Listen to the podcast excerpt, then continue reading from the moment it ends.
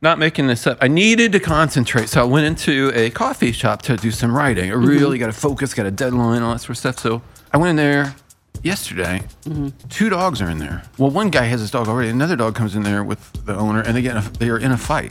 So they're The barking, owners or the lunging. dogs? dog the dogs are fighting. The owner's Okay. trying to separate them, and I'm like two feet away, trying to write inside, and I'm Yeah, like Starbucks. that makes the writing process very difficult. So I left. Mm-hmm. I'm not kidding. I went to another coffee shop. Okay. I've never seen this happen before. I sit down, and a guy comes walking in with a guitar strapped to his back, not in a case. Okay.